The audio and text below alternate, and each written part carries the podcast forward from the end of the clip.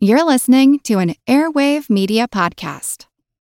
Another day is here, and you're ready for it. What to wear? Check. Breakfast, lunch, and dinner? Check. Planning for what's next and how to save for it? That's where Bank of America can help. For your financial to dos, Bank of America has experts ready to help get you closer to your goals. Get started at one of our local financial centers or 24-7 in our mobile banking app. Find a location near you at bankofamerica.com slash talk to us. What would you like the power to do? Mobile banking requires downloading the app and is only available for select devices. Message and data rates may apply. Bank of America and a member FDIC. With Lucky Land slots, you can get lucky just about anywhere. Dearly beloved, we are gathered here today to... Has anyone seen the bride and groom? Sorry, sorry, we're here. We were getting lucky in the limo and we lost track of time. No, Lucky Land Casino, with cash prizes that add up quicker than a guest registry. In that case, I pronounce you lucky. Play for free at LuckyLandSlots.com. Daily bonuses are waiting. No purchase necessary. Void where prohibited by law. 18 plus. Terms and conditions apply. See website for details. Heads up! This is the second in a three part series. So if you haven't already, you should go back and listen to the last episode Psych Out Part 1 Lady Wonder before continuing on here. But if you can't, or need a refresher, or you simply don't want to, let me remind you of the most important thing that this all began with a psychic horse. Or, I should say, a purportedly psychic horse named Lady Wonder, who spelled out clairvoyant answers and prophecies on a gigantic homemade typewriter and was consulted in several disappearances and murders, along with personal, political, and sports predictions, for more than 30 years. Until she was exposed by magician, historian, and skeptic Milbourne Christopher as a parlor trick perpetrated by her owner, Claudia Fonda. But long before that, Lady Wonder was tested and deemed authentic by J.B. and Louisa Rhine. At that time, 1927, the Rhines were just beginning a long, steep ascendancy. A year earlier, they had scored their first high profile investigation when they had debunked Mina Crandon, the most notorious psychic medium of the era. It's convenient that the Rhines should have had these two cases virtually back to back. It shows us that they were optimistic enough to believe in a psychic horse, but critical enough to out an accomplished con. It also gives us a little insight into the evolution of J.B. Rhine's thinking about how to test for extraordinary abilities and phenomena. The investigation of Mina Crandon was undertaken the same way that skeptics, believers, magicians, and the rest had been testing psychic claims for a century. Mina did her show, and the Rhines attempted to observe and pick through any potential trickery involved. It was, J.B. Rhine realized, a totally unsatisfactory state of affairs. Completely improvised, rife with possible breakpoints, subjective, unauthoritative. Those kinds of sessions couldn't prove anything, one way or the other, not scientifically, at least. Science demanded controls. It demanded set procedures. Most importantly, science demanded replication, a way to repeat the same test multiple times with multiple researchers and to achieve the same results. Without that, every effort of proving the existence of what Rhine called extrasensory perception, or ESP, was worthless. Lady Wonder presented the beginnings of a solution. The tests the Rhines performed on the horse were different from most psychical research that had been done before. They were delivered under various degrees and kinds of controls. The results could be tabulated quantifiably. Louisa wrote down nine numbers, Lady guessed eight correctly, and one incorrectly. The Rhines could go further than saying, Well, that's amazing, as they might with a medium cold reading a message from beyond the grave. They could mathematically determine precisely how amazing it was, factoring what results should have been achieved by chance, and therefore how much better than luck the horse had performed. This was the start of a new way. It's clear that the Rhines took their experience with Lady Wonder and iterated upon it. Back at Duke University, J.B. Rhine, his wife Louisa, his mentor and boss William McDougall, and his colleague Karl Zener began putting together a new program derived from the experience of testing Lady Wonder, a new, scientifically credible method for evaluating extrasensory claims. Rhine called the new field parapsychology.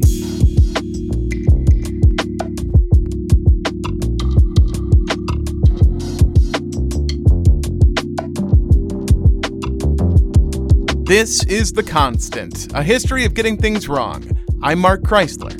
This week's episode Psych Out Part 2 Pick a Card.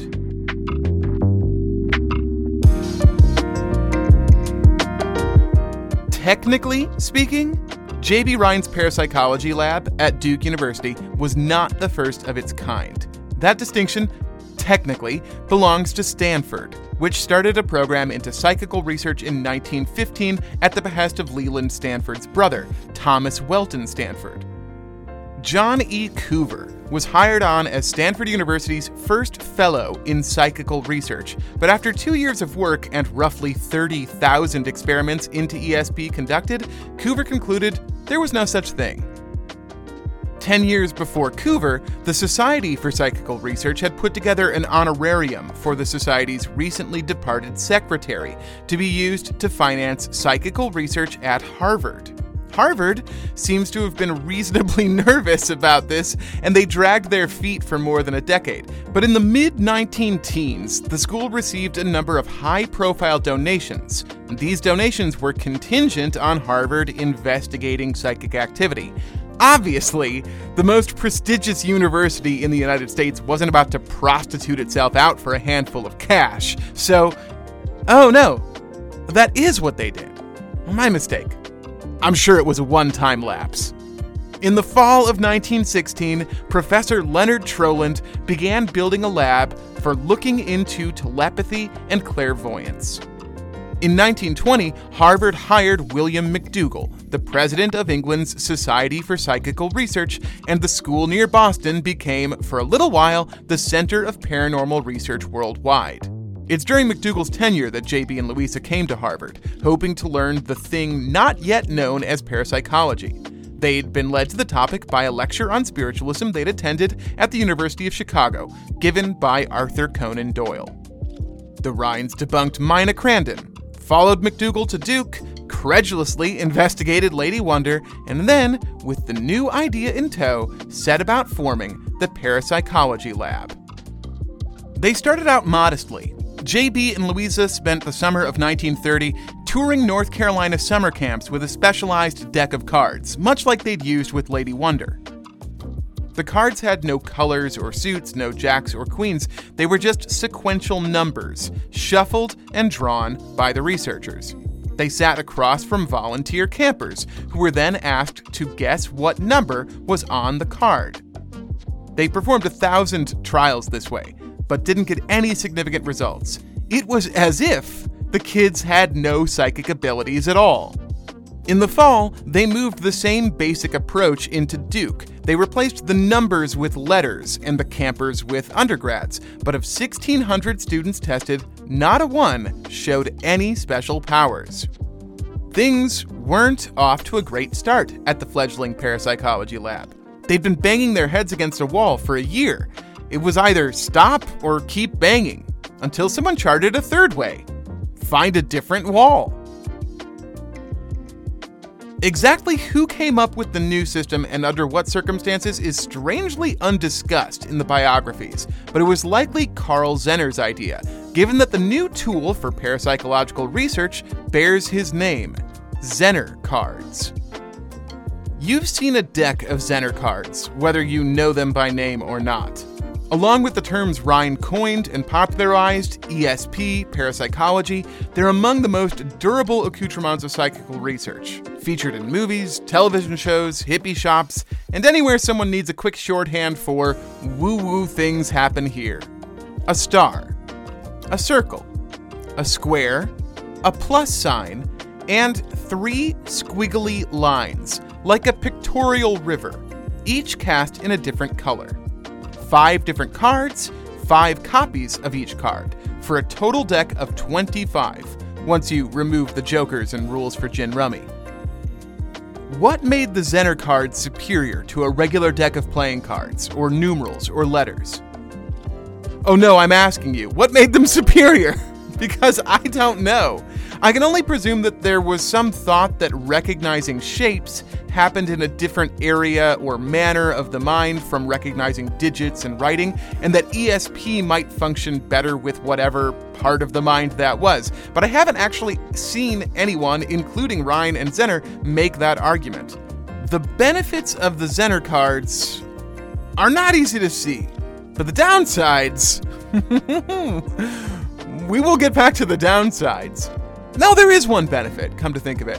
With five cards, each of five shapes, it's really easy to understand the expected outcomes, even for someone as mathematically challenged as me. Given 25 guesses, you'd expect five to be right on chance alone. So that is our baseline. If psychic abilities are real, somebody has to score more than five on the Zener cards. And in May of 1931, someone did.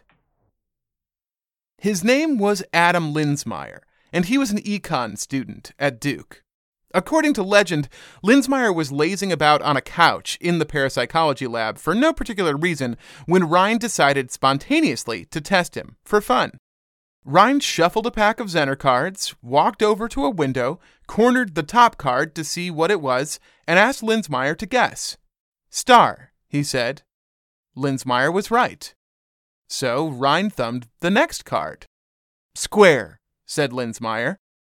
And it was. Circle, river, star, square. Linzmeyer went on like this for nine straight cards in a row. Rhine calculated the odds of this run occurring by chance at less than one in a million. The next day, Rhine got Linzmeyer in a more standardized setting and tested him for 300 cards straight. Linzmeyer guessed nearly 40% of them right, almost twice the percentage he should have gotten by chance alone. Rhine had to work to keep his excitement invisible. He brought Linzmeyer back again and again for more Zener card tests, and although his scores dwindled over time, Linzmeyer still performed better than chance on several future occasions. In fact, if you looked at the data more granularly, you'd see that his scores were always dwindling over time. He'd start off strong with stupefyingly long streaks of correct guesses, but the longer the questioning continued, the more cards Rhine flipped, the smaller the effect became. In his singularly impressive 300 card test, literally all of the effect presented in the first half. In the last 150 cards, he hit it 20%, just like anybody else. Rhine put this down to stress. Linzmeyer put an awful lot of pressure on himself, seemed to really beat himself up when he failed, and the longer he went, the higher strung he got. Whatever the source of his abilities was, Rhine figured, stress suppressed it. It made sense then that Linzmeyer seemed to be losing his gift over time. Adam Linzmeyer was a working class kid from Jersey. It was the Depression. His family was suffering back home. His brother had died some years back after a botched dental operation, and Linzmeyer knew that he had to go home to support his ailing parents. He'd have to give up on college, on career, and on the parapsychology lab. Of course, he was too stressed to perform. Rhine was stressed too. After hundreds of subjects, he had finally found the real deal, and now it was being taken away from him. He needed to leech some more data out of Linzmeyer, but the more pressure, the less likely he was to get it. So, on one of Linzmeyer's last days in Durham, Rhine asked him to go for a relaxing car ride. After a while of putting about, calming down, enjoying the scenery, shooting the shit, Rhine pulled off to the side of the road and pulled out a Zener deck. There, in the car, with Rhine in the driver's seat and Linzmeyer in the passenger, Rhine cut the deck, peeked at the top card, and placed it face down in Linzmeyer's lap. Circle, he said. Right, Rhine responded. Plus sign. Yes. Square. Correct. There in the car, with his head tilted back and his eyes theoretically closed, Linzmeyer got a streak of 15 guesses in a row. Rhine calculated the chances at 30 billion to 1. Then Linzmeyer fouled off, but still managed to guess a further six correct cards in that run 21 out of 25. And then it was time for him to go.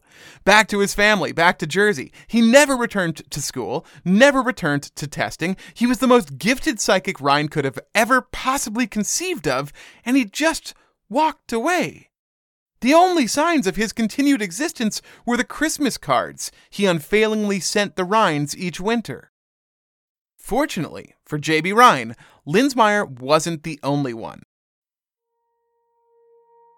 Over the course of the 1930s, the Duke Parapsychology Lab tested hundreds of subjects. Most of them were students, and the overwhelming bulk of them scored at chance levels. A much smaller portion initially showed anomalous results, either higher than or lower than 20%. Almost all of them reverted to the mean when they were tested further. But seven of them, in addition to Linzmeyer, showed continued success. A year after the Linzmeyer tests, a divinity student named Hubert Pearce Jr. showed up at the lab. He said that psychic abilities ran in his family, that his mother was telekinetic and had once overpowered two grown men who tried to hold down a table she was tipping. After a few promising Zener readings, Pearce was put through a long series of tests overseen by Rhine's assistant, Joseph Gaither Pratt, conducted between August of 1933 and March of 1934. In regular Zener card trials, Pearce scored outrageously well, regularly guessing 10 out of 25, twice the chance odds. So at some point, Pratt upped the difficulty. Could Pearce do the same thing, but at a distance? He was positioned in the university library, while Pratt hunkered down in a room in the physics building, with a deck of Zener cards, which he shuffled and then slowly drew, one at a time, face up upon a book. At the same time Pratt was recording the draw, Pearce was back in the library writing down his guesses. They performed the experiment 37 times with 1,850 cards. Pearce was right 558 times. 30%. The numbers held even when Pratt was positioned 250 yards away. Two of the other exceptional subjects were psychology student George Zirkle and his fiancée Sarah Ownby.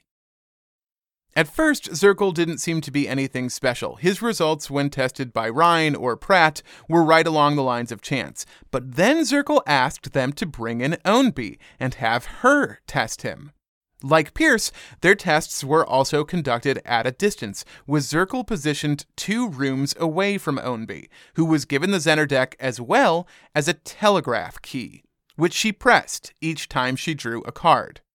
This triggered a buzz in Zirkle's room, who then made his guess.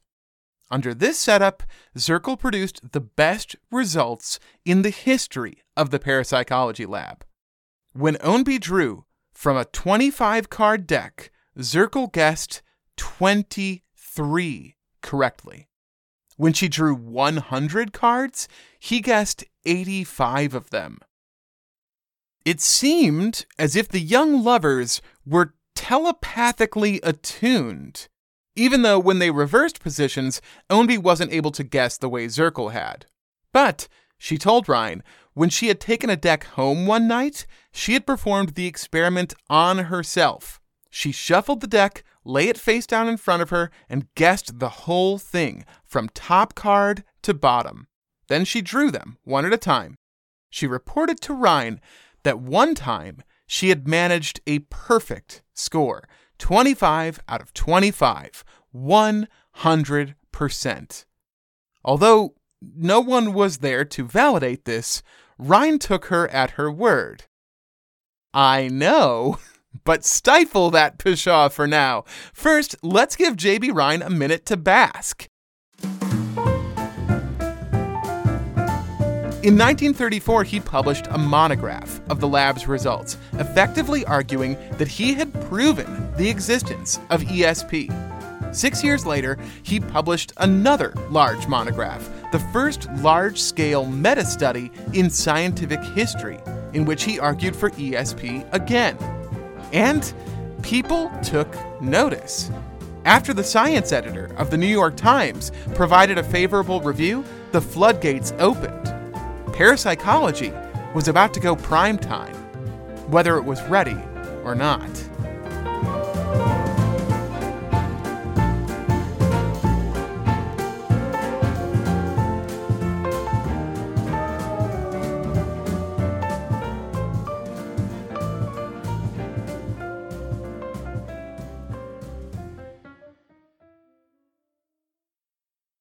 Guys, it is Ryan. I'm not sure if you know this about me, but I'm a bit of a fun fanatic when I can. I like to work, but I like fun too. It's a thing. And now the truth is out there. I can tell you about my favorite place to have fun Chumba Casino. They have hundreds of social casino style games to choose from, with new games released each week. You can play for free anytime, anywhere and each day brings a new chance to collect daily bonuses. So join me in the fun. Sign up now at ChumbaCasino.com. No purchase necessary. VGW. Void were prohibited by law. See terms and conditions. 18 plus.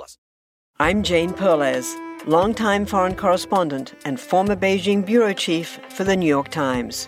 I've been a foreign correspondent in lots of places Somalia, Indonesia, Pakistan, but nowhere as important to the world as China. I mean, China is not dropping anti democratic paratroopers into Montana.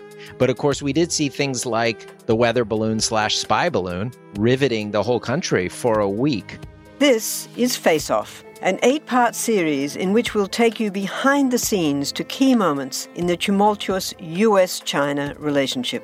We'll speak with a diplomat, a spy, a tech reporter, a US admiral, even Yo Yo Ma. Plus, my pal and noted China historian Rana Mitter joins the conversation. We'll look at what's driving the two nations apart and explore whether anything can help bring them back together. Face Off launches April 9th. There is simply no way we are going to cover the entirety of 20th century parapsychology here. For one, there's a lot of it. Much more than you would possibly imagine unless you've gone looking for the entirety of 20th century parapsychology, which unfortunately I have. And as far as I can tell, it doesn't exist. Nobody, to my knowledge, has put together a comprehensive retrospective. And sure, that presents something of an opportunity. If I were to produce here that comprehensive retrospective, I would corner the market. And when somebody was looking for an expert on parapsychology, maybe they'd come to me. Then again, I've recently learned that when bad submarines dominate the news cycle, my switchboard doesn't exactly light up. So, I guess you could say I'm not going to become the world's foremost expert on parapsychological history out of spite. But also sloth. Because, guys, there's too much of it. So, here's what I'm thinking. Instead of informing you, how's about I misinform you? Hear me out. Parapsychology, as laid out by J.B. Rhine, is an entirely different entity than the psychical research that preceded it. It's actually different than uh, most of the subjects we've looked at over the whole course of this show because it looks a lot like science. It's almost, but not entirely, indistinguishable, in fact. And that's why we're going to end up spending so much time on this story. A lot of really smart folks were and are convinced by the evidence, including a lot of experts. And possibly you?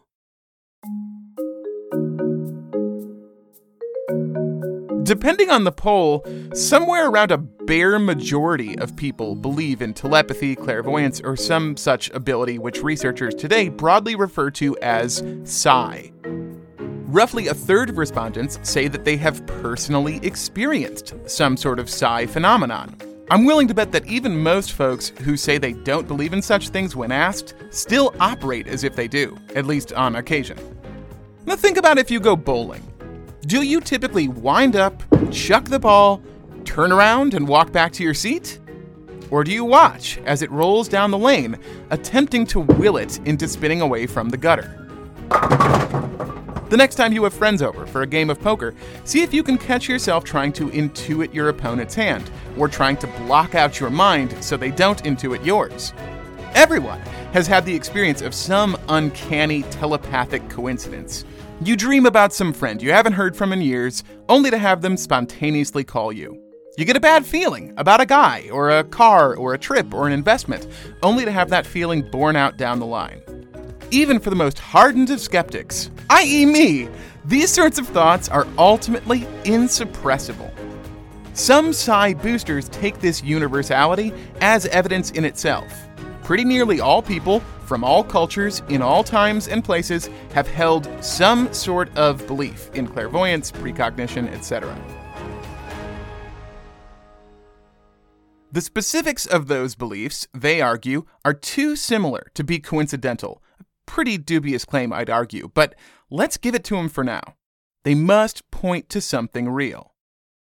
Let's see. Through the next commercial break, I'm going to give you a selection of parapsychological history after the establishment of the Duke Lab, both to grant a general sense of how the field evolved, but moreover, to put the best, most intriguing face on it I can. Plus, you know, tell a bunch of good stories. And then We'll come back and talk about how it all went wrong and why you should not believe in ESP. And then I'll pull the rug out from under you. What? I didn't say anything. Let's go! After the publication of Extrasensory Perception in 1934, parapsychology, both as a term and as a practice, got an incredible shot in the arm. At Duke, J.B. Rhine became something of a scientific celebrity, and the parapsychology lab moved out from the psychology department and into a new 12 room building all its own, an independent program.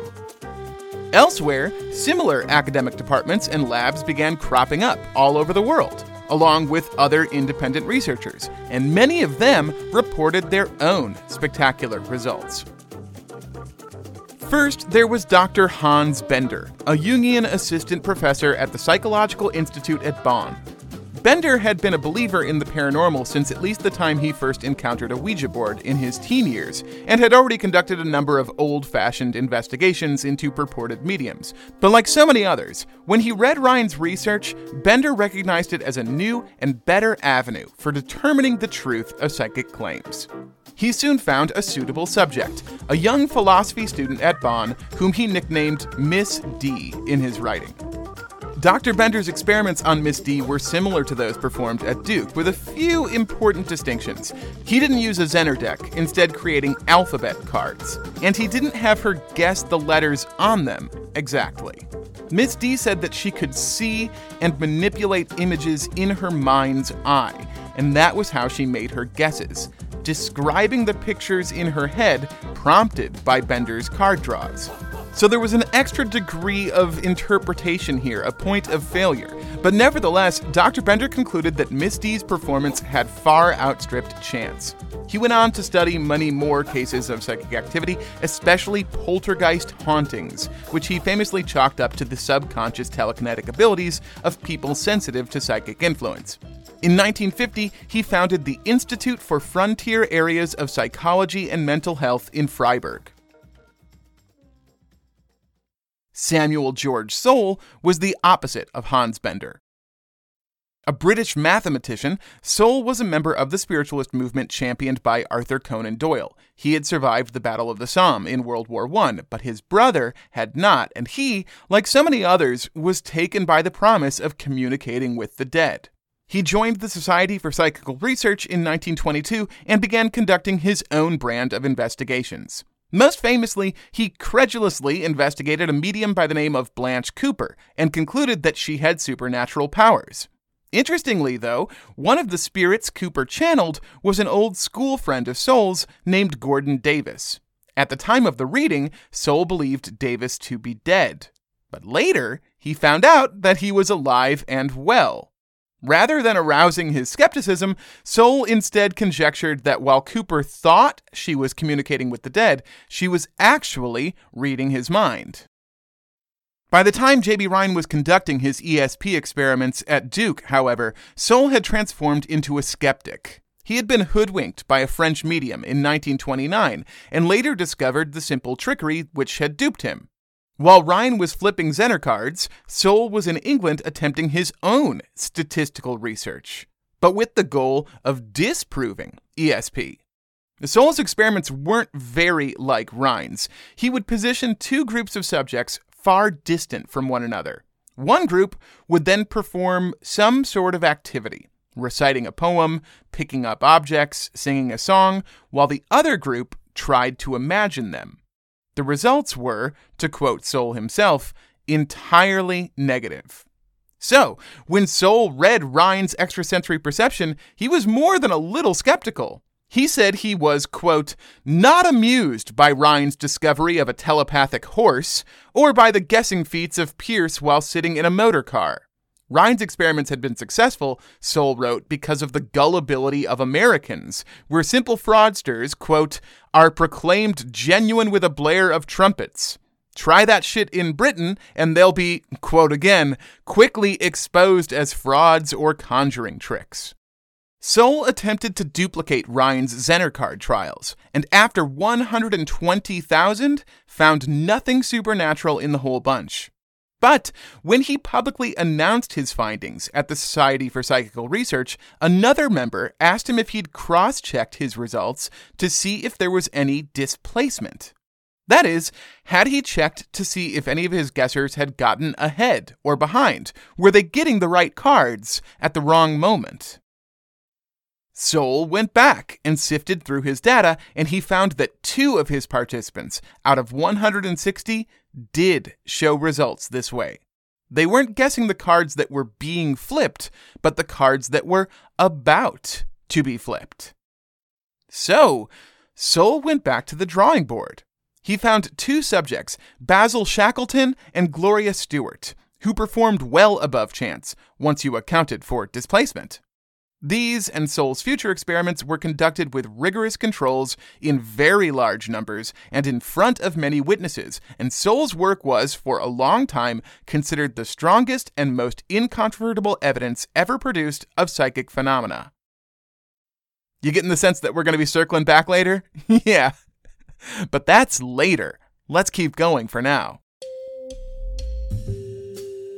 Another of the earliest parapsychology bandwagon jumpers was W.H.C. Tenhaeff, a psychologist at the University of Utrecht in the Netherlands. He had just received his PhD when Rhine published his ESP, and soon after formed the Parapsychological Division Lab at Utrecht. The division produced a lot of impressive studies, not only on clairvoyance and precognition, but also on psychic healing and dowsing rods. In 1945, Tenhaeff began a long running study into the abilities of the famous Dutch psychic Gerard Croiset, who was known for his work with police in finding lost persons and uncovering their murderers. The most famous story was when a 10 year old boy went missing near Velsen. His uncle had called Croiset, who had told him, I see a small harbor, a small raft, and a little sailboat. The boy was playing on the raft. He slipped and fell into the water. As he fell, his head struck the sailboat and he received an injury on the left side of his head. I am very sorry. There was a strong current in the harbor. The boy's body will be found in a few days in another small harbor, which is connected with the first. Five days later, the boy was found, exactly as Croiset had predicted and under the same conditions, down to the raft and the small sailboat. WHC Tenhaeff investigated Croiset for a period of more than 15 years and came away with a report that was both quantitatively and qualitatively among the most impressive ever produced in parapsychology. Croiset was, according to Tenhaeff, exactly what he seemed to be not just accurate, but detailed, frequently providing precise information from great distances and even the future. Tenhaeff's assessment of Croiset is credited with convincing many parapsychological fence sitters to come down to the believer's side, including, so he said at least, Dr. Hans Bender. The final person we should talk about in this first wave of parapsychology is Gertrude Schmeidler, who built her parapsychological research lab at the City College of New York during World War II. Schmeidler's work stretched for decades, and it's possible we'll come back to her later, but the important thing is that Schmeidler's work focused not just on ESP generally, but on the effects of belief or attitude on ESP. In her most famous work, she performed what she called sheep goat experiments, which were basically the same Zener card experiments as Rhines, but with percipients divided into two groups the believers, sheep, and the skeptics, goats. Not only did Schmeidler claim that the sheep performed better than chance, she also reported that the goats performed worse than chance, which she took to mean that skeptics also possess psychic abilities, but use them unconsciously to sabotage themselves. That, for reasons you can surely anticipate, is going to be very important down the road. But for now, the road is clear. It's like the highway into Toontown anthropomorphic sun singing, cows dancing, the whole shebang. Not really, of course, but that's the way we're pretending it happened for now. J.B. Rhine's research had inspired the first wave of formal parapsychological studies, but the field was about to get an even bigger coup. In 1957, Rhine formed the Parapsychological Association, an international scientific society for the advancement of parapsychology. Twelve years later, the American Association for the Advancement of Science welcomed the Parapsychological Association into its ranks at the urging of Margaret Mead. Margaret Mead, why? It is hard to overstate the amount of credibility this granted. I mean, yes, most scientists were at least ambivalent about PA's inclusion in the largest and most reputable scientific society in the world. A lot of them were downright hostile but the imprimatur was vested, and the 1970s were set to get absolutely swole with parapsychology.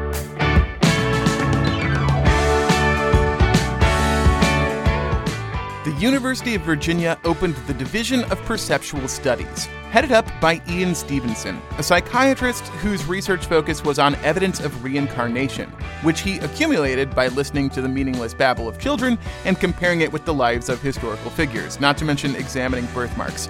I can't pretend to respect Stevenson's reincarnation research even for the purposes of this episode. Charles Tart did quantitative studies into near death experiences at UC Davis, as did Raymond Moody at the University of Nevada. There were parapsychological labs founded in Berlin, London, Paris, Tokyo, Edinburgh, the Czech Republic, India, China, basically everywhere.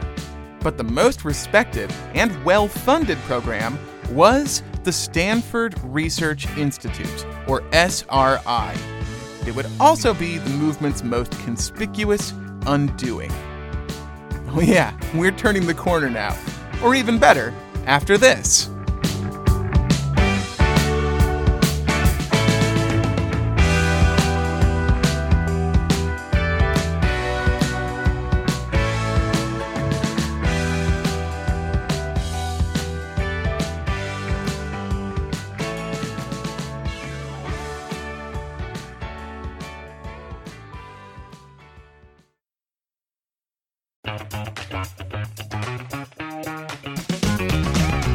There, I'm Dylan Lewis, one of the hosts of Motley Fool Money. Each weekday on Motley Fool Money, we talk through the business news you need to know and the stories moving stocks on Wall Street. On weekends, we dive into the industries shaping tomorrow and host the experts, authors, and executives that understand them. Tune in for insights, a long term perspective on investing, and of course, stock ideas. Plenty of them. To quote a listener, it pays to listen. Check us out and subscribe wherever you listen to podcasts. Want to learn how you can make smarter decisions with your money? Well, I've got the podcast for you. I'm Sean Pyles, and I host NerdWallet's Smart Money Podcast. On our show, we help listeners like you make the most of your finances. I sit down with NerdWallet's team of nerds, personal finance experts in credit cards, banking, investing, and more. We answer your real-world money questions and break down the latest personal finance news.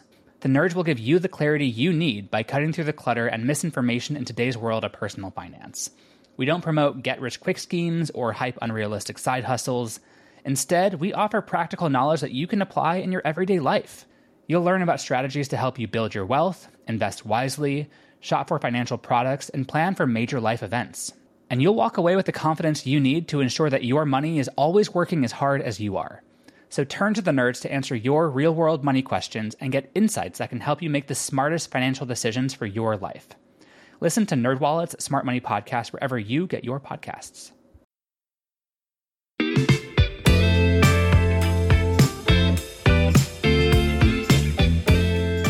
We're almost done pretending that all the stuff we've talked about so far is legit. And the best way to break that illusion is to focus in on the place that started it all, even before Duke Stanford University. The pre parapsychology parapsychology program that TW Stanford had funded in the first decades of the 20th century was long gone when, in 1972, the Stanford Research Institute, or SRI, was commissioned to get back in the game by another group with an even catchier acronym the DIA, or United States Defense Intelligence Agency. Put in charge of the effort were two high profile researchers at SRI Harold E. Puthoff and Russell Targ. Both Puthoff and Targ were respected engineers whose prior work was mostly focused on lasers, Puthoff at Stanford and Targ at Technical Research Group. But they were also both interested in less mainstream ideas. Targ had a lifelong fascination with the New Age occult movement known as Theosophy, which we've somehow managed to barely talk about at all over the course of this show. But I'm coming for you one day, Helena Blavatsky, just you wait. Russell was an active, early, and high ranking member of the Church of Scientology, which we also have somehow managed to barely talk about. But I'm probably going to keep it that way because lawyers. SRI and the DIA were particularly interested in what Puthoff termed remote viewing, which was mostly just a less loaded way to say clairvoyance. But unlike the clairvoyant studies of Rhine et al., Puthoff and Targ decided to test the percipient's abilities not to view cards in a room somewhere, but to identify real world locations chosen by the investigators. The idea, as they laid it out, was, to quote their abstract, that natural geographic places, or man made sites that have existed for a long time, are more potent targets for paranormal perception experiments than are artificial targets prepared in the laboratory. But wait! If your only experience of this field is what I've just told you, you might be confused because hadn't there already been a whole lot of compelling research done of artificial targets prepared in the laboratory?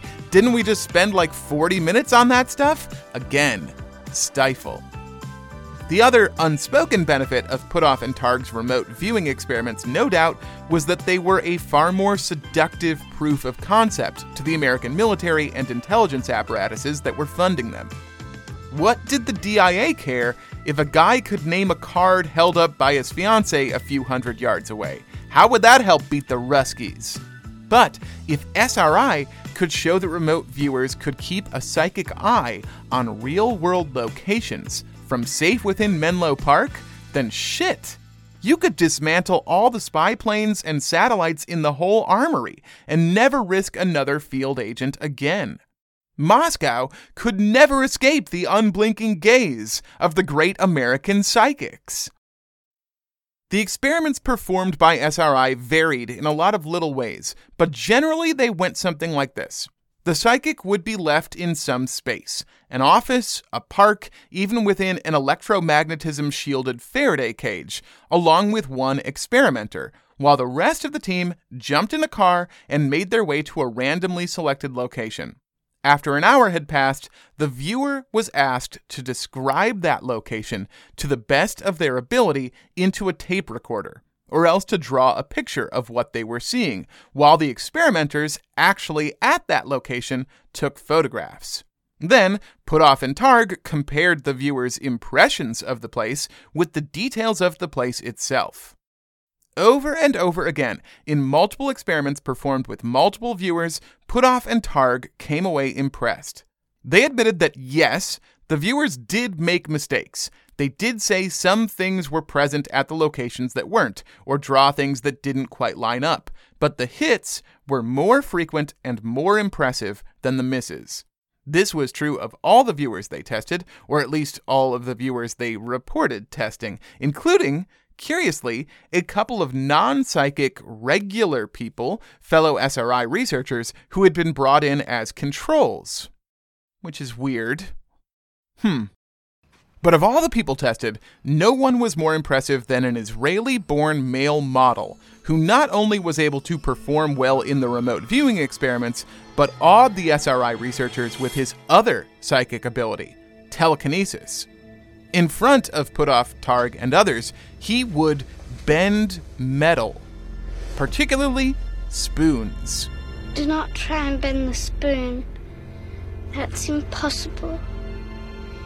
Instead, only try to realize the truth. What truth? There is no spoon. If you don't know who I'm talking about yet, I am so fucking envious of your life. And then we have a gentleman you may have seen, you possibly have read about. He's been on television before. His name is Uri Geller. And uh, he is known as, uh, or claims to have, psychokinetic powers, and that is the power to affect objects, sometimes by moving them, bending them, by lightly touching them, uh, by divining the numbers or the throw of a dice uh, when they're in a box. Uh, some people have said uh, he's a fraud. A lot of other people have great belief in what he does. But tonight, we hope we're going to have some most interesting experience.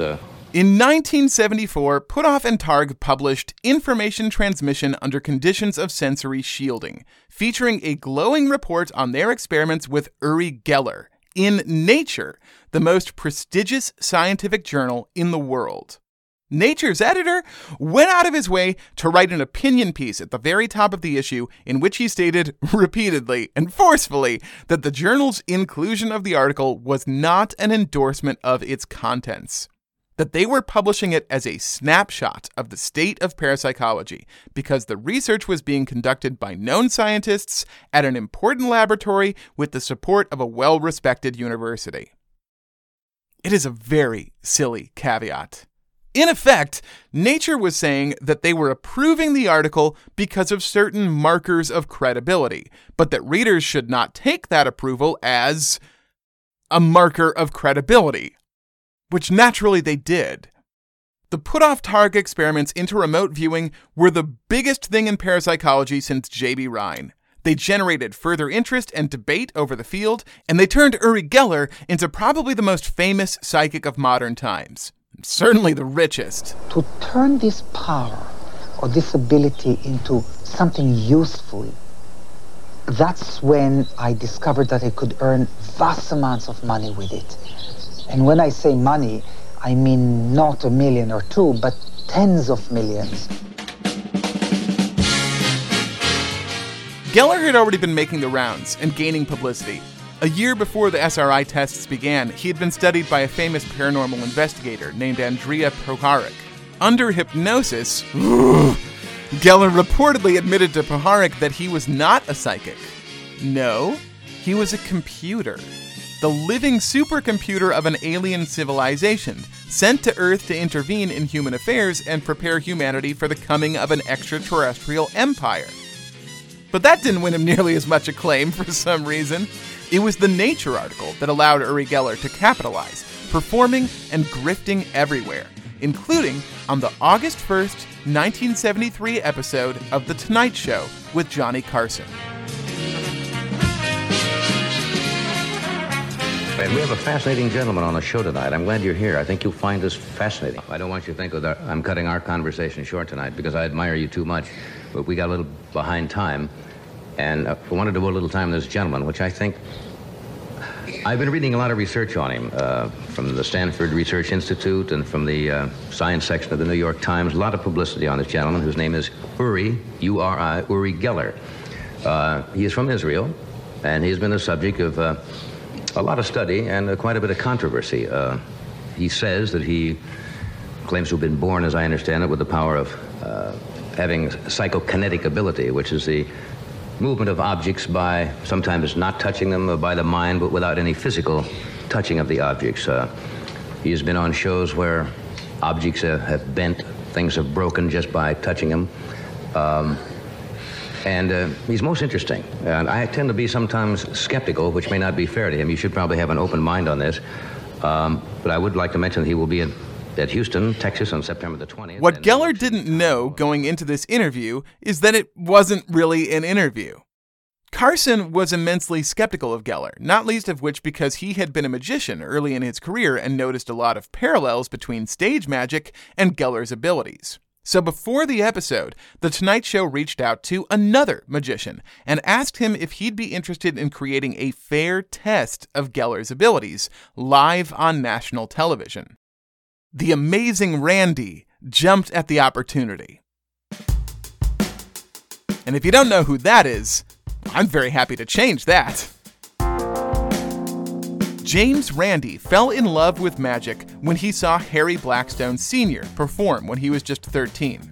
By 17, Randi had dropped out of high school to perform with a traveling carnival. He was an accomplished conjurer, close up card magician, and escape artist, as well as a strong writer and a very charismatic performer.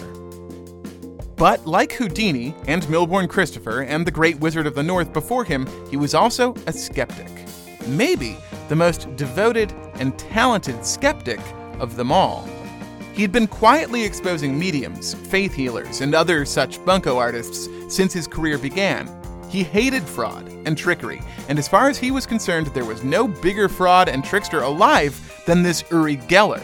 So, yeah, he'd be happy to help Johnny take him down.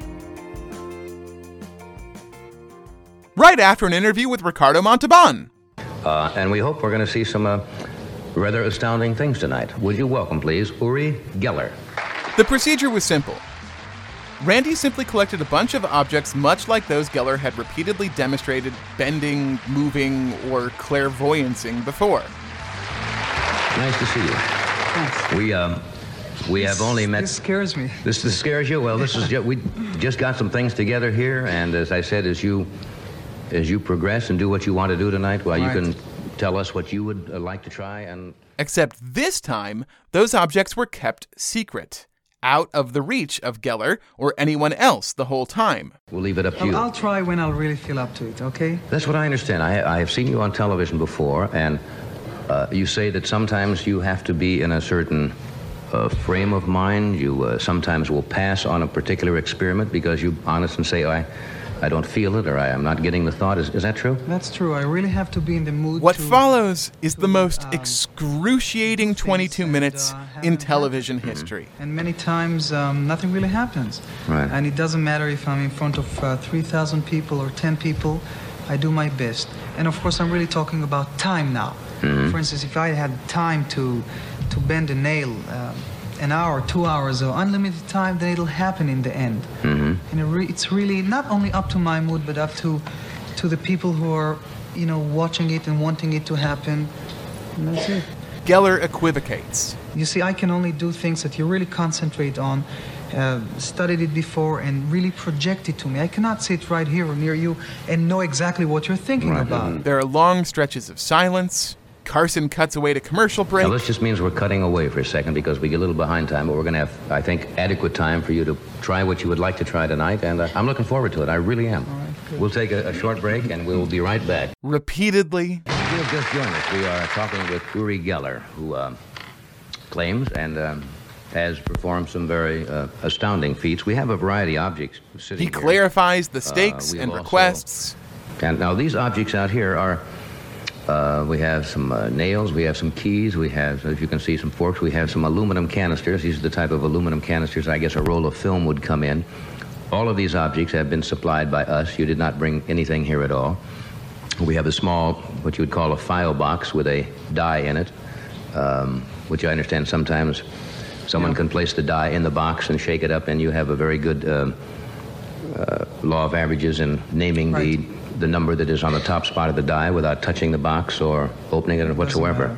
So, um, He grows would frustrated. you like to uh, try anything here? Why don't you ask me more questions? Want me to ask you some more questions? You have He tries to turn things back into a normal television interview. Well, I was, I think I was really born with this power. And uh, But when did you discover it? the first time I was uh, about seven years old, the psychokinesis power, I would concentrate on my wristwatch and uh, I could move the hands of the watch just by concentration. Just move them to a completely different hour.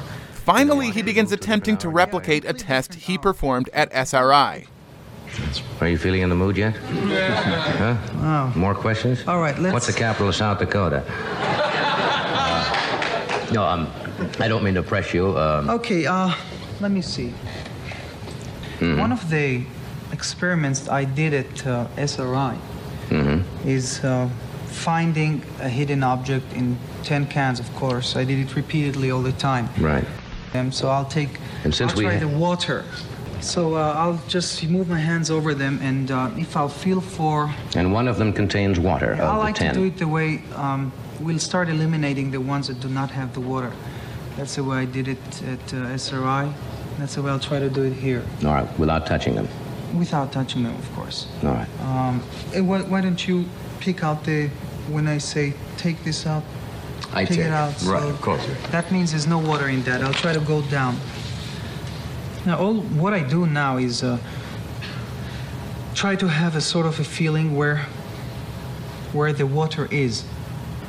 Now you're not touching them at all. You can see that I'm not. Well, I don't trust me. Okay, take this one out. There's no water in. Uh oh. Careful. You must. Sorry. Wait. You know, pick them very. I'm very delicately careful, out. right. And then Johnny accidentally bumps into his microphone. Excuse me.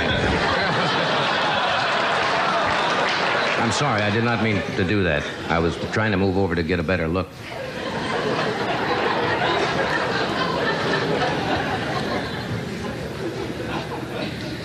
He is really suspicious, you know. I'm having a hard time with you. I, I don't mean to be, Uri. I really No, don't. Just, just keep looking. More silence. You can hear a pin drop as Geller waves his hand over the containers. See, Johnny, what happens here?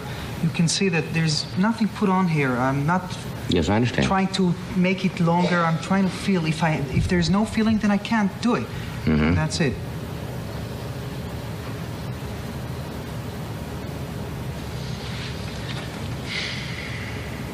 Then he sort of gives up. Okay, let me rest a little. All right. All right. The frustration increases. You know, I'm surprised because before this program, your producer came and he read me at least 40 questions you're going to ask me. Well, I can ask you all kinds of Where- questions if you like. If you'd like me to ask No, you have questions. To, I have to have time, and uh, um, give me a little more time. All right. Would you? No, we're, we're We're gonna, not we'll, gonna we'll, touch it. we'll cut away from a commercial, and I will verify, and everybody in the studio will verify that nobody will touch the objects. Okay? Right. Because I, do, I don't want to push it on that, but obviously we don't have you know unlimited time on, on a television show. I wish we wish we did. And it's commercial break time again. We're back. How are you feeling? All right. Fine, I feel fine myself. In other words, this is something you just have to feel, and you you, you, you can't be pressed on it. That's it. It can be pressed, and I'm I'm I'm sorry if. Uh, um that's it. Would you like to go on to the other experiment, the one where we uh, made the uh, someone uh, drew an object and it's double sealed in the envelope, or would you like to continue with this? Well, uh, let me try. I'm not. This one is not over yet. Uh, I'm going to No, come back sure to you. not. Can you take this spoon in your hand? Put this spoon in my hand. This one. Take it and hold it like that. Eventually, he hands one of the spoons to Ricardo Montalban and begins the bending process. Pull it very. No. Open it and put your other hand on it gently, like that. I'll put my hand over your finger. Mm-hmm. Tell me if you feel and put press it like feel the whole. Tell me if you feel anything coming from my hand. What I'm trying to do is bend the spoon under. And after a long time, he says that the spoon is bending. Okay, gently lift. I'll hold it here. Gently lift up. You see if, if it's bent there. Yes. Yes, it is. It is. Yes. It's oh, it's bending more. Can you see? But it's not apparent to Johnny, or to me, that it is bending. Now where? It was very Now, straight. if you no, it was straight. Uh, I he, I hope the camera can uh, focus on this. Oh, it's it's. It does look like there's a, a slight no, bend it, in it'll it. keep bending. It bends more. Okay, now of course this is a this is not a big bend, Johnny. Mm-hmm. Uh, before the show, one of your video man brought me a key, and uh, I did it for him. Completely bent to, I'd say, showed it to me, 40 yeah. degrees. But there, I'll put it here, and it'll keep going. Look, Do we have there to- I had no. Can we cut away again and still come back here? Yeah, okay. Okay, we'll be right back after another word from one of our sponsors. So they go to commercial break again. When the show returns, Uri Geller appears at the back. end of his rope. Your- Uri was telling me you, you you don't feel what strong tonight. I don't Is that feel strong. It's not all tonight. Right now, I'm feel I'm feeling being pressed, and then I can't. Well, I'm not trying to like- press you. I really not. Uh, you No, know, you're only I'm- telling me. Well, will you try that or that or that? Well, I thought that was the idea of uh, of uh, no. I, I'm not. No, I'm not trying to put you down. I, I didn't mean that patronizingly at all because I have seen you on shows, and I, I thought the idea was to show, if if you possibly could, some of the things that you claim you can do. And I'm certainly don't want to press you. And if you don't feel like you can't do it tonight, or, or don't wish to try, I certainly don't want to uh, make you feel uncomfortable. I, I'm not trying to be skeptical. I would love to see these things. I really would. Right. Um, is there anything else that uh, appeals to you? Now, now if I'm pressing again, uh, well, for example, now you asked us before the, the show and this afternoon for one, one of our staff members to draw on a couple of cards and seal them in an envelope, which we have done. Yes. Um, Well, let me tell you again. Uh, this didn't bend much, and right now here I'm stuck.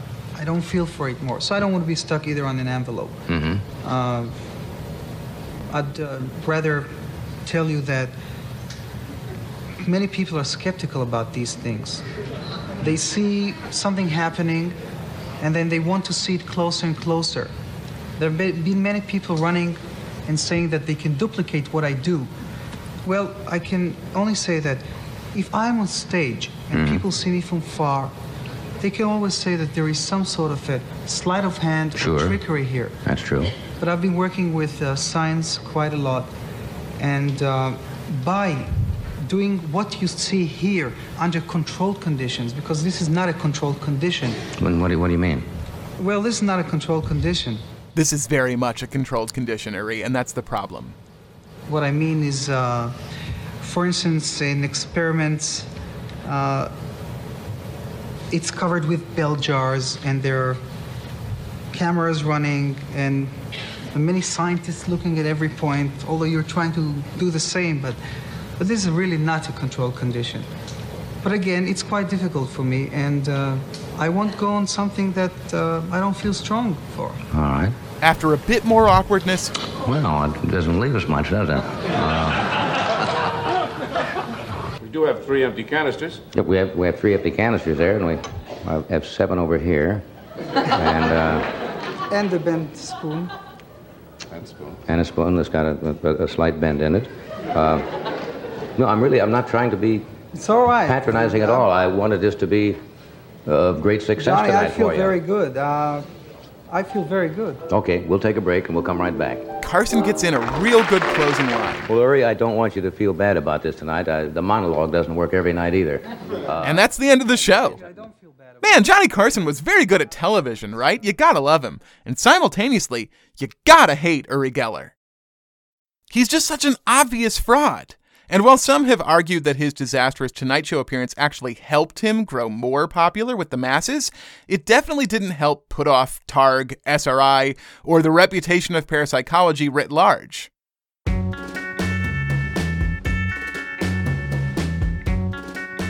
When more skeptical investigators took a look at SRI's data or went to Stanford themselves, they were aghast at how easily a magician had run circles around the investigators.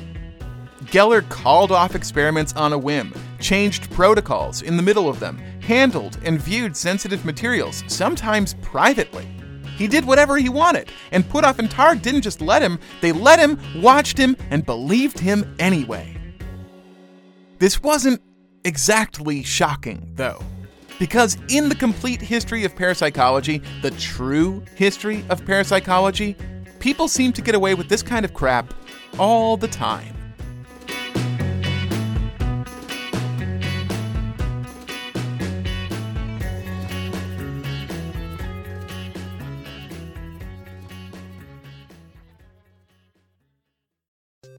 Hey, Matt. Did you know that wombats poop cubes? Nope, never heard that before. Did you know the unicorn is the national animal of Scotland, Ken? I didn't know, nor do I care. Neil, did you know that Liechtenstein is the only doubly landlocked country in Europe? Jeff, isn't that an American pop artist? Well, actually, it's both. If you want to learn things like that and more, join us each week on Triviality, a pub trivia style game show podcast where a lack of seriousness meets a little bit of knowledge. Listen in each week to answer general knowledge trivia alongside exciting guests from around the world. And we're here too. Join us every Tuesday for new hour long episodes of Triviality. Plus, tons of extra theme content on everything from The Office and Lord of the Rings to science and geography. And sometimes we even do sports. Find us on all your preferred podcast apps and take part in the fun of playing bar trivia without the need to wear pants. Real mature, Jeff. Forget it, Neil. It's Triviality. Everybody shush! William Shatner has something to say. Cat and Jethro, box of oddities. What do you do when the woman you love dies? Well, of course, you dig her up and you live with her. Aww. The show examines weird things. There are plenty of old photographs from this time period of children out in the streets playing in and among the dead horse carcasses. Oh, I miss those days. Things used to be so much simpler. Cat and Jethro. Then there's the urine wheel, which sounds like a really bad game show. Thing done weird things. Cat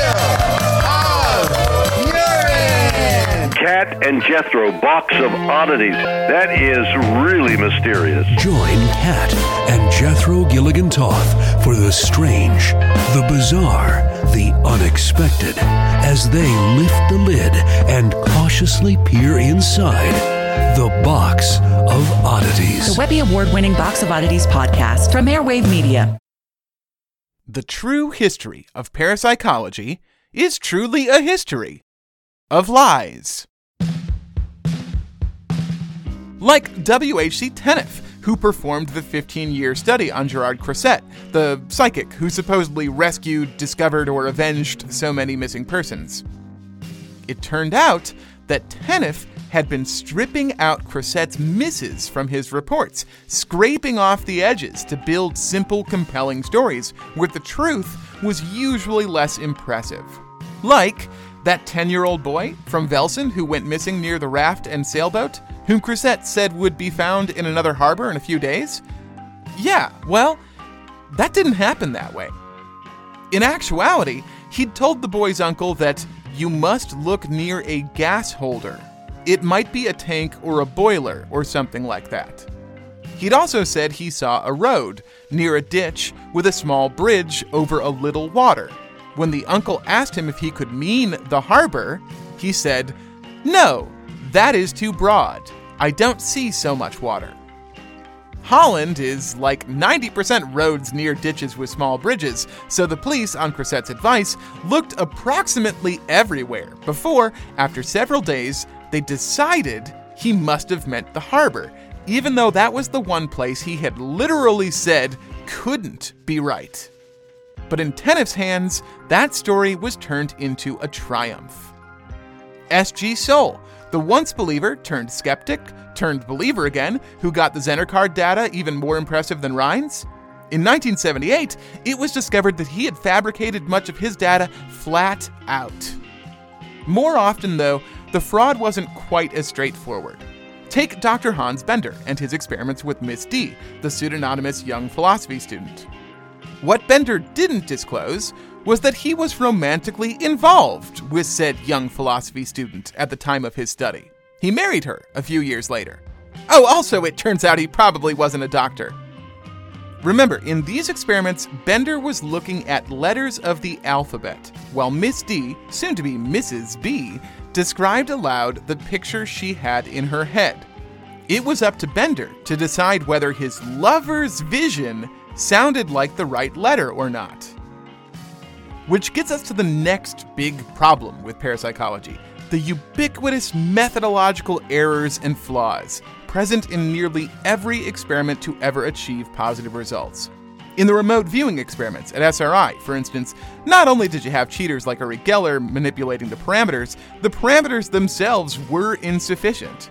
Again, the experimenters got to filter the data to decide whether the hits outweighed the misses. And even if you eliminated that, the actual process for conducting the experiments had lots of opportunities for cueing and sensory leakage.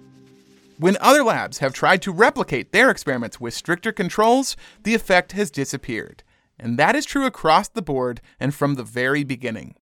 the parapsychology lab at Duke, under the direction of J.B. Rhine, conducted some shockingly sloppy experiments.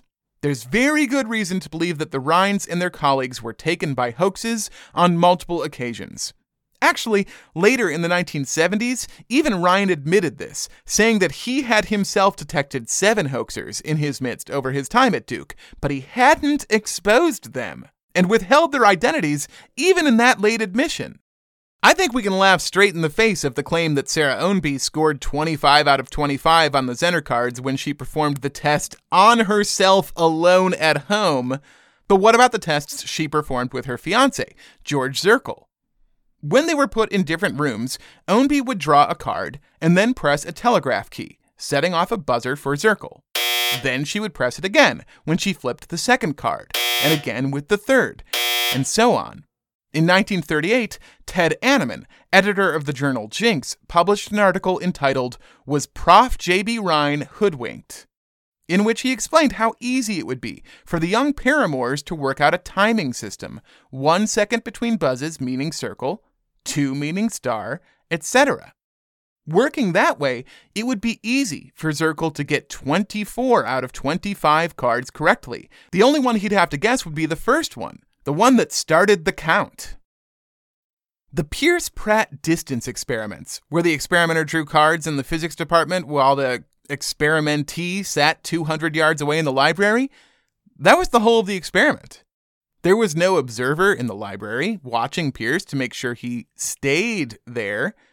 This was a potential issue in a lot of the Rhine experiments. There was seldom a third person observing and recording the data. Instead, the participants often were put in charge of collecting their own data, writing down their guesses, which made it possible for them to potentially fudge and fill in the right answers after the test was done. But the Pearce Pratt distance experiments had an even larger sore thumb of a weakness. In 1960, skeptic C.E.M. Hansel visited Duke and found that there were three ways someone could surreptitiously look into the room and see the cards Pratt was drawing a window, a crack at the top of the door, and, wildest of all, a trap door in the ceiling directly above Pratt's table. And this is just the tip of the iceberg. In 1937, the Parapsychology Lab started making Zener decks available for sale to the general public. Researchers quickly discovered that some of the images on the cards' faces were visible from the back. Even when that was controlled for, most Zener experiments were done with the subject and experimenter sitting face to face, and a divider between them to block the guesser's view. But sometimes the experimenter would separate the cards into corresponding piles, which would give the subject an extra piece of information. Sometimes the experimenter was wearing glasses, giving the guesser a chance to spot the card's reflections. They might even get a look via the experimenter's bare eyes, or receive cues, consciously or otherwise, through body language and facial expressions. Worst of all, in most of the cases where subjects performed well, they were allowed to handle the cards before the test, shuffling or cutting the deck. You don't have to be an accomplished magician or card shark to understand the problem with that. Come to think of it, why use cards at all?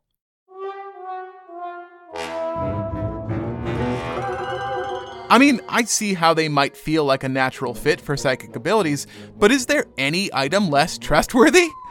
Practically the whole trade of close up magic is predicated on how many ways there are to deceive through cards. And even the most scrupulous of gamblers probably knows a dozen ways to force a card, or mark a card, or fake a shuffle, or sneak a peek. If you're looking for a foolproof way to prove a psychic isn't engaging in trickery, a deck of cards is the worst tool you could choose for the job. It's like turning the lights off in the drawing room to catch the murderer. It makes no sense. So you've got inadequate controls, rampant fraud, and methodological errors. Parapsychology was, and is, replete with all three. But there are way more problems than that. When Rhine and others figured the odds of their results, they were usually wrong. John Mulholland was another of the most famous magicians of the 20th century. He produced a few of magic's most confounding and difficult effects, and, like the Stanford Research Institute, he was even commissioned by the CIA to write an instruction book for spies on how to use magic for subterfuge. He was also, like all the other magicians in this story, an ardent skeptic. And when he read Rhine's extrasensory perception, something stood out to him that had slipped by most everyone else the odds. Rhine had peppered his studies with astonishing statements of probability. The chances of Linzmayer's first run were less than a million to one. His streak in the car was 30 billion to one, and so on. Mulholland read those odds and thought, wait, is that right? He approached a friend with his question. Walter B. Pitkin was a professor of philosophy and psychology at Columbia University, best known as the author of the 1932 bestseller Life Begins at 40. Mulholland asked Pitkin if he knew the odds of getting long streaks or correct guesses. Pitkin didn't. Did he know how you could figure those odds? Pitkin wasn't sure. But together they found a way. They printed up their own decks of cards, based on the Zener cards. But instead of shapes, they went back to numbers, 1 through 5, with 5 copies of each, a total of 25 to a deck, just like the ones Rhine used. But they printed up two versions, one with black lettering and one with red. Then they loaded the cards into mechanical shufflers and ran them over and over. The idea was to see how frequently the black cards matched up with the red ones. The black cards symbolized the experimenter's draw, and the red ones symbolized random guessing. What Mulholland and Pitkin found was that long runs of correct guesses were far more frequent than the base odds Rhine had assigned. Sometimes they'd get whole decks where none of the cards matched. But the base expectation of 5 per 25 occurred a quarter less than expectations. Six matches were 25% more common than chance suggested, and runs of seven were 50% more common. They even had a few deals where half or more of the cards matched. When you averaged out the whole experiment, thousands of deals, the results looked like chance. But when you focused in, you could find strikingly anomalous streaks everywhere. That probably sounds perfectly reasonable to you intellectually. If you take a coin out of your pocket right now and start flipping it and flipping it and flipping it a thousand times, what you'll find is that roughly 50% of the time it lands heads and 50% of the time it lands tails. But in that thousand flips, there will be long runs where heads will come up three, four, five, six, seven times in a row. And if you subdivided your thousand flips into smaller heats, took a break from flipping every 10 times and started over, you'd end up with a handful of sets that look really weird. It might make you think that on those runs, something strange was happening, that you were influencing the coin with your mind somehow. But to draw that conclusion, you would have to dismiss all the times that didn't happen. And you'd have to ignore the 30,000 foot view of your coin flips in their totality which is pretty much precisely what Rhine had done. In a long enough series, even if you control for cheating and sensory leakage and cueing and all other methodological errors, anomalous results will occur. It is baked into the same statistical chances that you're theoretically measuring against. Which is partly why you need control groups, like Mulholland and Pitkin's decks, to compare your results against even when you think you know what the outcome should be but precious few parapsychological experiments employ them well. Um, and maybe I'm sounding too cynical now. Maybe it seems to you that I'm not keeping an open mind about this stuff. But I would argue that it's parapsychology's defenders who are the closed minded ones. In the January 2003 edition of the Journal of Consciousness Studies, skeptic and psych professor James Alcock wrote a very famous article entitled Give the Null Hypothesis a Chance Reasons to Remain Doubtful About the Existence of Psi. In it, he lays out an overwhelming case. One of his chief complaints, a complaint that goes back to Rhine's first publication in 1934, is that there is no theory for parapsychology. None that is dominant, at least. If we ignore all the fraud and methodological error and statistical error and accept these experiments as legit, what is it that they mean? How are thoughts being sent from one person to another? How does information travel from a card to a mind? What medium does this information travel through? How does a person see things distant from them? Are they really seeing? If not, what are they doing? What force would allow a person to move a book, bend a spoon, influence the roll of a die? How could the human brain interact with the future? Not only is there no good hypothesis to answer these questions, not only is it so far impossible to detect these things happening, but each of them violates well established laws of science. The inverse square law, the speed of light, the second law of thermodynamics, the arrow of time. And because there is no strong working theory behind parapsychology, it ends up being a definition of exclusion. What psi is, is so vague that the only evidence you could possibly provide for it would be by eliminating all other possibilities. This couldn't have happened by normal means, so it has to be something else. At the end of the day, parapsychology is the study of something else's, but this gets it into a tautological spiral. We go looking for anomalous results because we believe there should be some, and we believe there should be some because we're looking. Usually, science crafts theory because there is something that doesn't fit with our understanding of the universe, that needs explaining. But parapsychology assumes that there should be something that doesn't fit and goes out actively looking for it, even though it has never come up in the regular course of things. And that is why I think it is safe to say that the believers are actually the closed minded ones. If you really dig into the history of parapsychology, what you'll find is that in the vast majority of cases, nothing happens.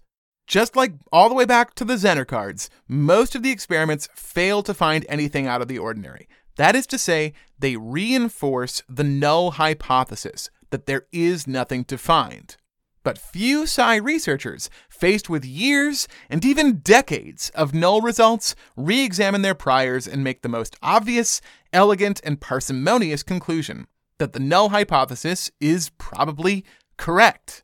Instead, they cling to the exceptionally rare results that seem to indicate something might be happening, even though those results usually prove to have been founded on error. And when errors can't be found, what about then? Well, that's when we get to the biggest, honkingest, most damning problem in all of parapsychology repeatability. Repeatability, or replication, is the most important cornerstone of modern science. We saw this recently with the announcement that a team at Korea University had created what they thought to be a room temperature superconductor, designated LK99. Almost immediately, folks around the world began trying to make and test their own LK99 samples, from prestigious institutions like Argonne National Laboratory to a pseudonymous Russian cat girl called Iris on Twitter. But after a few weeks of study, a consensus formed that LK99 is not a room temperature superconductor, or even a superconductor at any temperature. It's a diamagnetic insulator of no particular value. When Rhine published Extrasensory Perception in 1934, a lot of scientists took his data seriously, whether they were skeptical or not, and set about trying to replicate it. All of them, from Princeton to the University of Chicago to London University to individual psychologists working in private practice, failed. No one was ever able to replicate Rhine's results. When Rhine introduced more effective controls in response to criticism, he couldn't replicate them either. And that pattern persisted universally for every parapsychological experiment of the 20th century. The true history of parapsychology doesn't take the shape I gave this story. It wasn't a string of successes propelling the field's credibility ever higher until a magician failed to find water on The Tonight Show. The real course has been a non stop mountain range, peak and valley, peak and valley, as new experiments were performed, trumpeted as triumphs by the parapsychological community, only to have them fail to replicate, fall into disrepute, until the next new experiment came along, only to suffer the same fate. A lot of believers have chalked this up to Gertrude Schmeidler's sheep goat experiments. The problem with replication, they say, is that psychic phenomena fail to manifest in the face of skepticism. They are, in the terminology of the field, elusive or jealous, subject to what is termed the psi experimenter effect, which is pretty much a gussied up way of saying that fairies are invisible to non believers. Not every psychical researcher believes in the psi experimenter effect, though, and even a lot of those that do aren't content to use it as a catch all excuse. Even if psychic abilities are jealous, if anyone is to prove that they exist, they'll have to provide a workaround to that jealousy. Since the 1970s, some of the top names, journals, and institutions of parapsychology have acknowledged what became known as the repeatability problem in psi.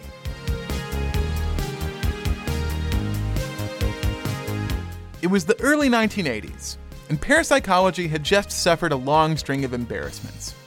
The McDonnell Laboratory for Psychical Research at Washington University had found three subjects who performed extremely well in all manners of testing and had published about them only to discover that the whole thing had been a sting operation. The three subjects were young magicians, trained to insert themselves into the program and expose its weaknesses. By the amazing Randi. Then Susan Blackmore, one of the brightest and most high profile minds in the field, had announced that she was switching sides. That after nearly two decades of research, she had found no evidence for parapsychological claims and had been convinced by the null hypothesis. J.B. Rhine's successor at the parapsychology lab at Duke was caught cheating. And below those high profile defeats, there was that constant low grade hum of experiments failing to replicate. In 1983, the Parapsychology Foundation held a conference to tackle the repeatability problem. They outlined a large number of changes that should be made to parapsychological research. Larger sample sizes, more scrutiny, a move away from the classic search for statistical significance that had led all the Zener card readers astray. They also suggested that Psi researchers should head off repeatability at the pass, that they themselves should conduct experiments multiple times, and that they should bring in skeptics to perform them alongside the believers. It was a new, more rigorous, methodologically sound, adversarial model for research. Members of the Foundation believed it would help them achieve better, stronger, more convincing results. And hell, even if it didn't do that, at least parapsychologists could spare themselves the embarrassment of being ripped apart in the replication phase, because they'd have skeptics on hand ripping them apart in private first. And then, something extraordinary happened.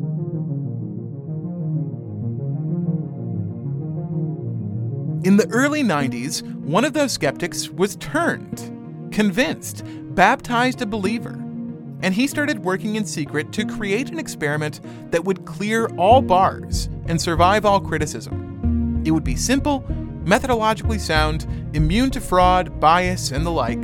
He'd conduct his experiments with the same gold standard practices as he'd used in his decades of mainstream work. And most of all, he would make it repeatable. He would prove, once and for all, to everyone that psychic abilities really existed. And in 2011, he did.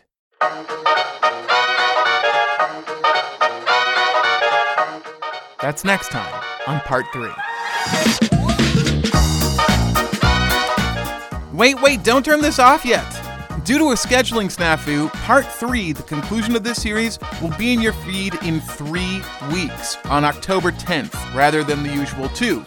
If I had realized I had that calendar, I probably wouldn't have put a three part series here, but I didn't, so I did. But if you head over to patreon.com slash the constant and sign up to support the show, you will get the conclusion a week early, as well as a bonus episode about one of my favorite psychic investigations. In addition to early, ad free episodes and monthly bonus content for as long as you're willing and able to support the show. If you've been thinking about doing that, this might be a good time. Music for today's episode provided by Blue Dot Sessions and Epidemic Sound. Until next time, from Chicago, Illinois, home to the very mysterious Psychic Research Foundation, this has been The Constant.